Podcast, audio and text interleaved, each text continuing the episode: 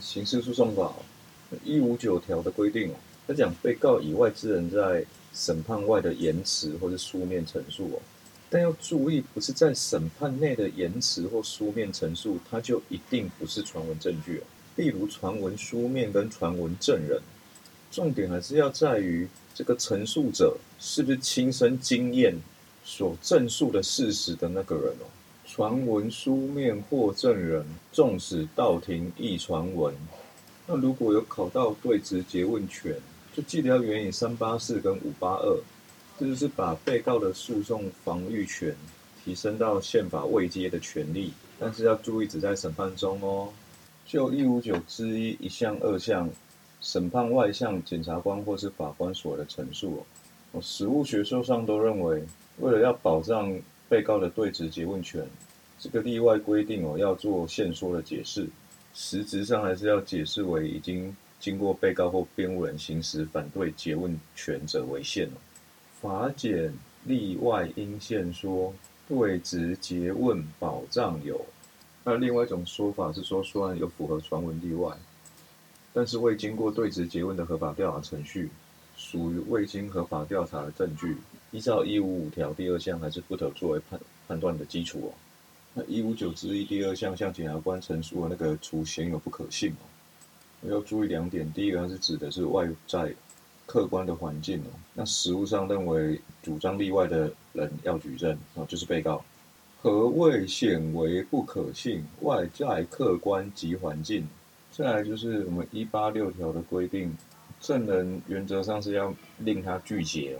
那假设是在检察官那边的陈述。他没有拒绝哦，那效力怎么办？他因为他涉及到另外一个条文叫做一五八自杀哦，他是说证人跟鉴定人依法拒绝和未拒绝和他的证言跟鉴定意见是不得作为证据哦。学术上是有批评他这个立法有问题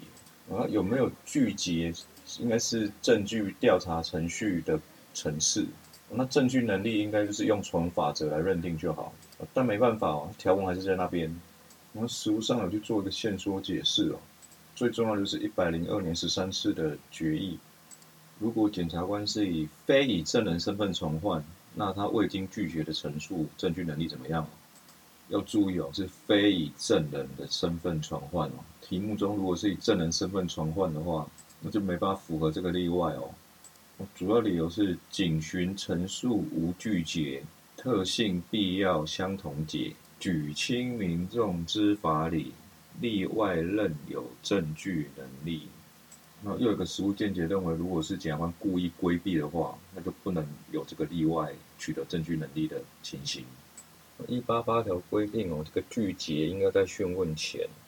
但例外是在拒绝是否有疑义的时候，才可以在讯问后为之哦。那什么时候是还可以这个恭候拒绝？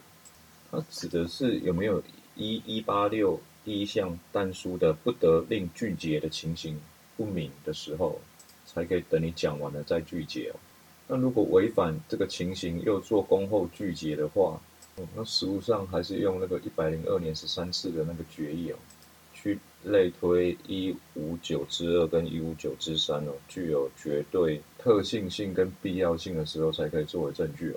何时恭候可拒绝？拒绝证言不明确，公务员法、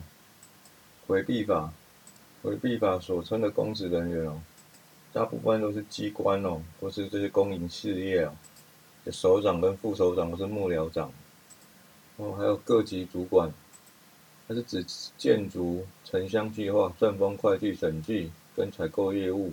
比较特别是政务人员跟民意代表。